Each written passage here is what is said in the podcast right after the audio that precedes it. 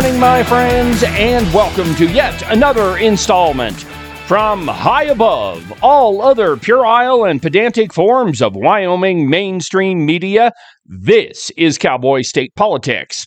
I, of course, am your illustrious host, David Iverson, firmly ensconced behind the silver cowboy state politics microphone and broadcasting to you from the depths of the Middle Swamp in Wyoming's capital of Cheyenne. Cowboy State Politics is the most listened to political program in the state of Wyoming. Documented to be almost always right 98.872% of the time. I can hardly wait for all the new numbers to come in. Considering the last two months that I've been down here in the swamp reporting on everything that's been happening down here, we ought to be pretty close to 99% of the time that we're right. Far better than any other Wyoming media source. I mean, honestly, though, it's the cow pie and the Pravda on the Platte, so there really isn't any competition in that arena. But who's really counting anyway? Oh, that's right. I am. Oh, and speaking of counting, it's been 770 days since Representative Landon Brown agreed to an interview on cowboy state politics and then didn't show up. And by the way, I've ascertained why he won't come anywhere near cowboy state politics. It's because, as Tucker Carlson says, we are the sworn enemy of lying, pomposity, smugness, and groupthink, all of which Landon Brown is a fan of. And if there's anybody who is the very definition of smug pomposity, it is Landon Brown. Two days ago, his Liz Cheney loving feelers got hurt, and he tweeted this quote, Maybe Harriet Hageman should stay in her lane. If she wants to have a say in our legislative body, maybe she should run for that office. Otherwise, bug off. He was responding to something the cow pie said. That one was U.S. Representative Harriet Hageman urged Wyoming House Speaker Albert Sommers to take action on bills addressing gender identity, gender surgeries, and school vouchers. Harriet said, This is about protecting our children. Landon Brown and his redcoat buddies are not about to vote for anything that steps on the toes of the LGBTQ and Wyoming Education Association agenda because most of them get a lot of their campaign funding from them. Some of the responses to Landon Brown's tweet are absolutely hilarious. Some guy named Robbie Starbuck said, and I quote, Yeah, how dare she have the gall to ask the Wyoming legislature to protect kids by making sex changes, hormones, and puberty blockers illegal for minors? Does she think she lives there and gets a say or something? Glad you set her straight that citizens shouldn't speak up. You're a clown. Now, I don't know if Harriet actually lives in Landon's district, but she does live in Cheyenne, which kind of means that Landon sort of represents her. Sorry about that, Harriet. There's nothing I can do to help you on that one. What was I thinking? Of course, there's something that I can do. I own this program. Hey, Landon, why don't you do us all a favor and just not show up for work for, I don't know, the next four years? Probably the best response to Landon Brown's ill advised tweet comes from Harriet herself, and I quote Oh, Landon, your lane should be what your constituents want. But thanks again for being a living argument for allowing only Republicans to vote in Republican primaries. End quote. Boom. In any case, you should go look at all the replies to his dumb tweet. There's a whole bunch of funny ones in there. We begin this morning with a bit of an explanation as to why I thought it necessary to come down here and wade into the Wyoming swamp for the last two months. Now, of course, we could say that one of the only good things that came out of the scandemic was that all of Wyoming legislative meetings are now on YouTube so that everybody can watch them. The problem, of course, is where they have positioned the microphones in the room. They only pick up what is spoken into them, and they don't pick up any of the ambient noise or conversations or anything like that. That is one of the big reasons why I came down here. So I could see all of this stuff happening for myself and hear exactly what's going on. And then, of course, report it to you because I know that all of you are way too busy to be paying attention to all of this stuff. And you need somebody down here to tell you what's going on.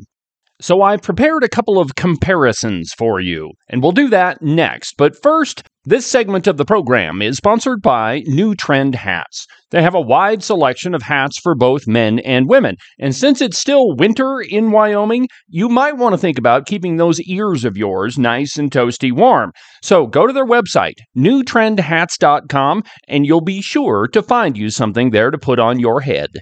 All right. As you might have imagined, there's a whole bunch of stuff that happens in the Wyoming legislature that none of you are privy to, unless, of course, you're sitting in the gallery with me. Now, you can watch the legislative happenings on YouTube, but the only thing that you can hear is exactly what they're saying into the microphone.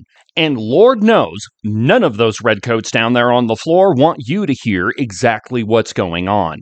Because if you did, you'd probably hop in your truck and you'd be in Cheyenne in four and a half hours sitting in the gallery watching their every move, like I do.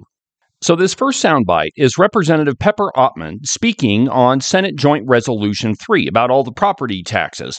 And then something happens in the middle, and you hear Albert Sommers reply to it. Here it is. Thank you, Mr. Speaker. Um, first off, I just want to say I am definitely definitely not against uh, tax relief. in fact, I could use it myself, as I'm sure um, most of us could. But what does concern me is the way in which this is being done. First off, the catch title's being changed. Is that the way to go? Secondly, we do have a study that we really want to have on acquisition price, which I spoke to the assessor a year and a half ago about that. And she said, I don't think that we can do that. But now she's she's talking that that may well be the way because it's based on Point value. Order, Your Honor, uh, I'm sorry, but again, it, it, this is supposed to be on the amendment. Thank you. Okay, the amendment is changing this. When you're done, I'll continue.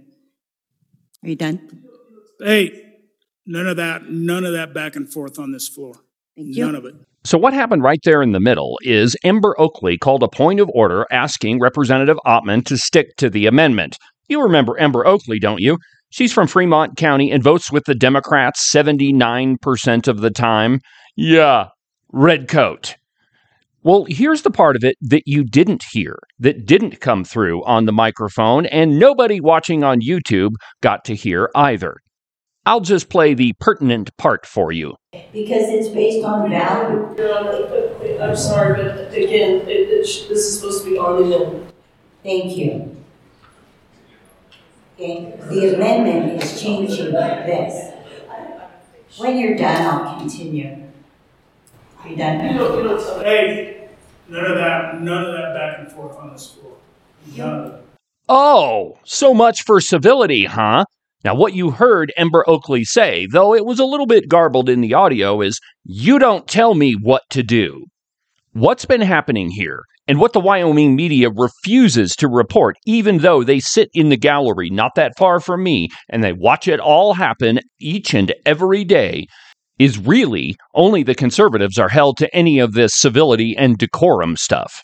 The Redcoats can do and say anything they want, and it's only when leadership absolutely has to step in that they do anything about it.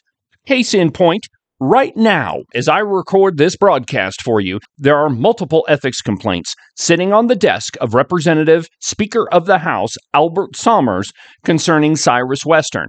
Have you heard anything about them? No, neither have I.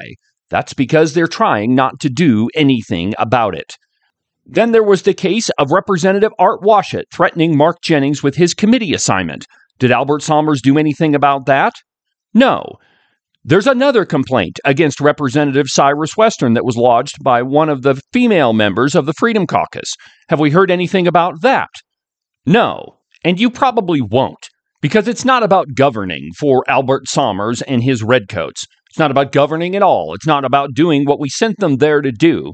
It's about protecting their political position and moving their ideological agenda forward. Allow me to illustrate. And this one also happened yesterday. In this soundbite, Tom Walters is sitting in the speaker's chair managing the floor.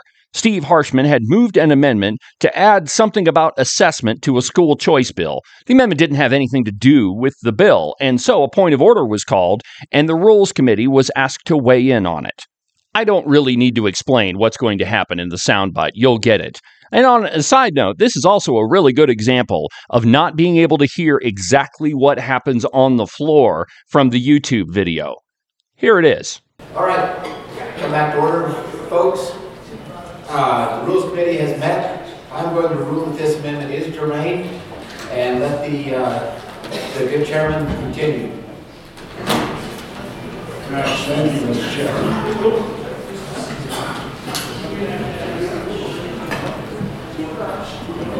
Mr. Chairman, Representative Ward, I challenge your ruling.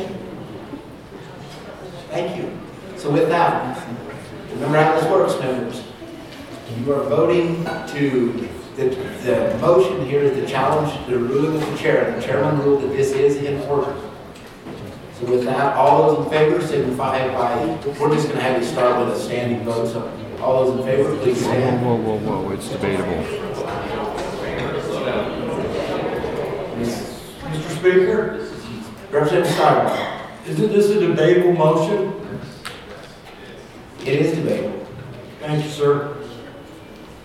Is there any debate? Representative Heiner.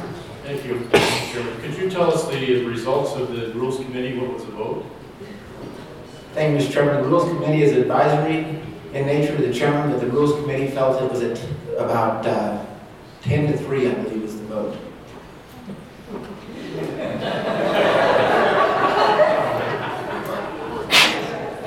Representative Heiner. 10 to 3,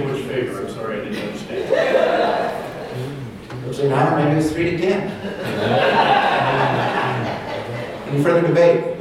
Question Question hasn't been called on the motion. Again, No, point of order. Point of order. Representative Hunter Haroldson. Thank you very much, Mr. Uh, Chairman. So the question that we're asking is the Rules Committee, did it uh, vote in favor of what you have stated as the chair? Was it 10-3 to your statement as the chair that this is germane, or was it 10-3 against the chair? That's the question that we're asking. The ruling, the Rules Committee ad- advice was three in favor of the amendment being germane and ten against it being germane. Again, the Rules Committee is, is advice and the chairman makes the final call. The chairman has made the call that it is germane. The motion has been made to object to that ruling and we are now voting on that. And so the motion is to object to the ruling of the chair. It is debatable. Is there any further debate on the motion to object to the ruling of the chair? Seeing no further debate, question having been called, all those in favor, please stand. We are voting on, the current motion is to object to the chair. I vote means you support the objection. And no vote means you don't support the objection. Everyone clear? We've done this several times. All those in favor, please stand.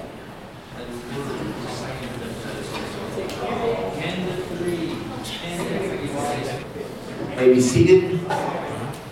All the noes, please stand. You may be seated. The objection has been sustained by a vote of 38-23. Chairman Harshman, I think you uh, probably have a- an appropriate motion at this point. Thank you, Mr. Chairman. Tom Walters is a jerk. The Rules Committee ruled 10 3 that the amendment didn't have anything to do with the bill. He decided, all by himself, that it did. He then tried to prevent debate on a clearly debatable motion. When he was pushed, he tried to conceal the results of the Rules Committee vote. Had it been a conservative sitting in that chair, well, first of all, if it was a conservative sitting in that chair, we wouldn't have tried to do all of this underhanded stuff. But let's say that it was. It would have been front page news in the Cow Pie and the Red Star this morning. But because it was Tom Walters, one of the Redcoats, not a word of it was said. Did Tom Walters get a reprimand for what he tried to do? No, no, no, no, no. That would never happen with Speaker of the House Albert Sommers. You see, my friends, just about everything that is happening in the House of Representatives is lawless.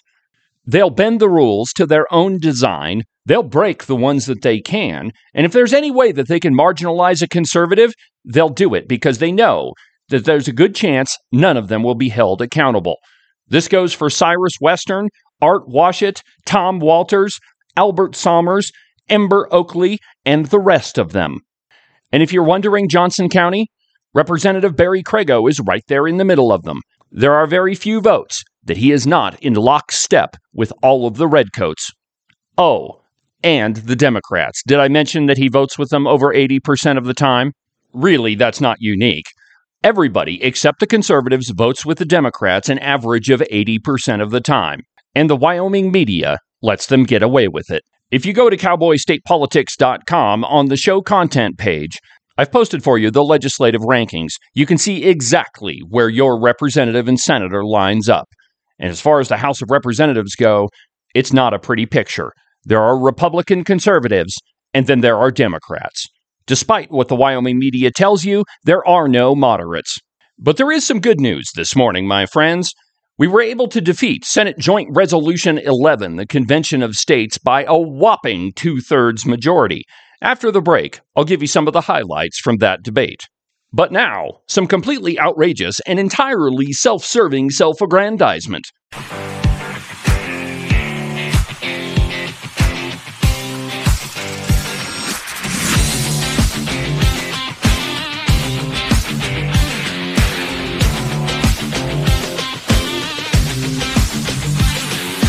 Cowboy State Politics is brought to you by Morton Buildings.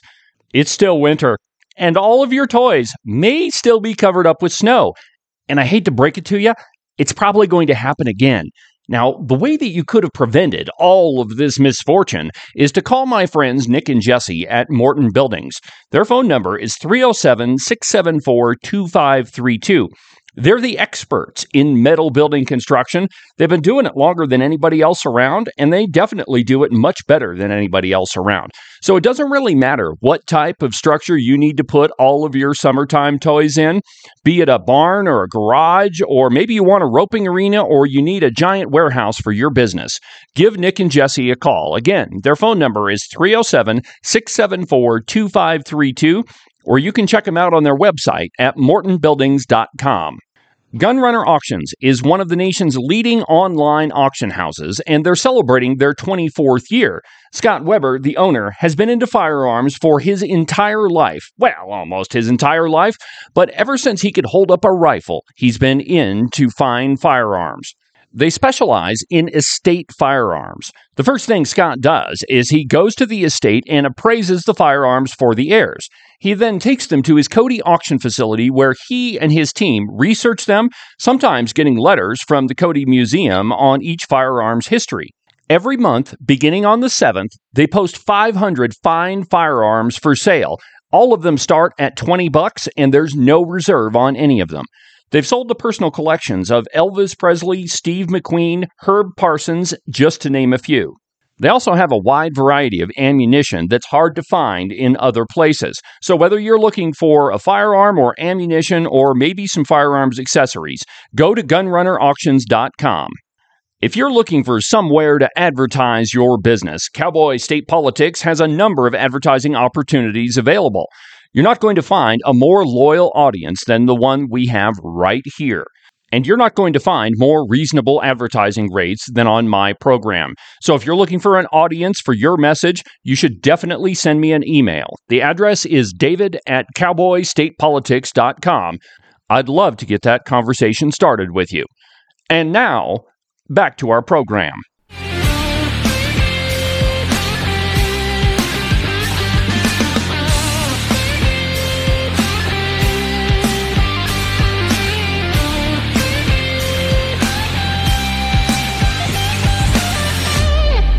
It's true that there are a lot of gloomy things that are happening in our state capital. But there's also some really good things, and one of them happened on Monday evening.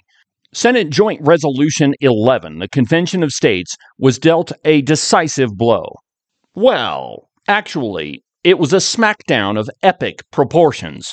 Not only did I get to tell Mark Meckler to his face, well, actually, my face was to the committee, but he was sitting behind me both times, but I got to call him a liar, artfully, of course, twice.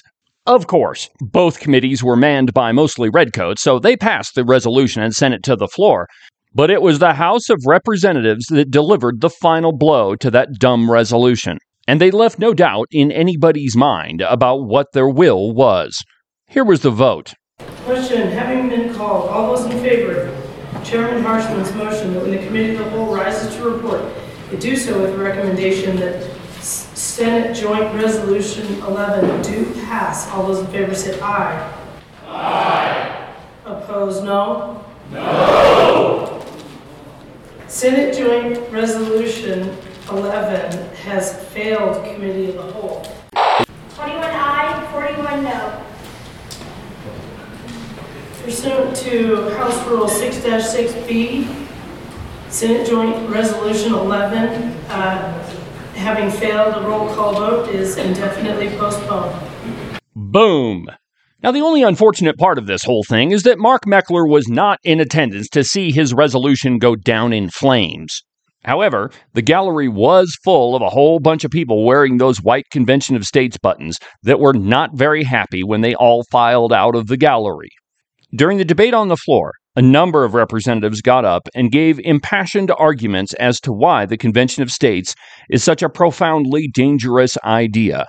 I have to tell you, it did my heart good listening to them. Here's what Representative Ken Pendergraft had to say. Thank you, Madam Chair. On and against. We talked about countermeasures to counter federal overreach. There are a number of ideas out there, a number of different things that we can do simply within the framework of the Constitution. We need simply make that work, and we can do that.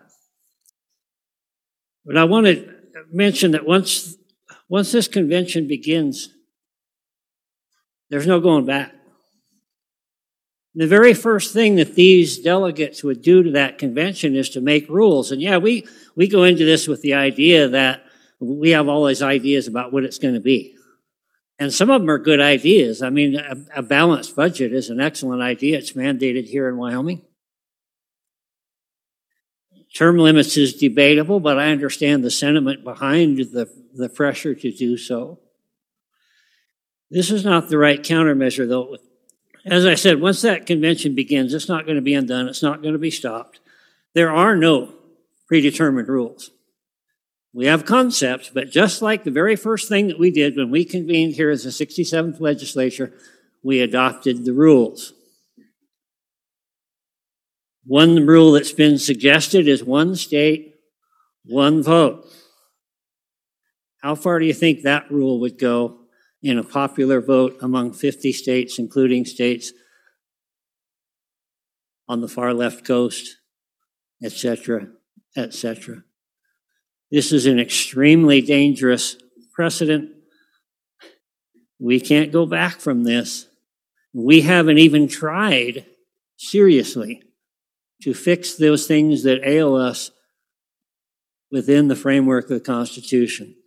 Um, on and against, adamantly against.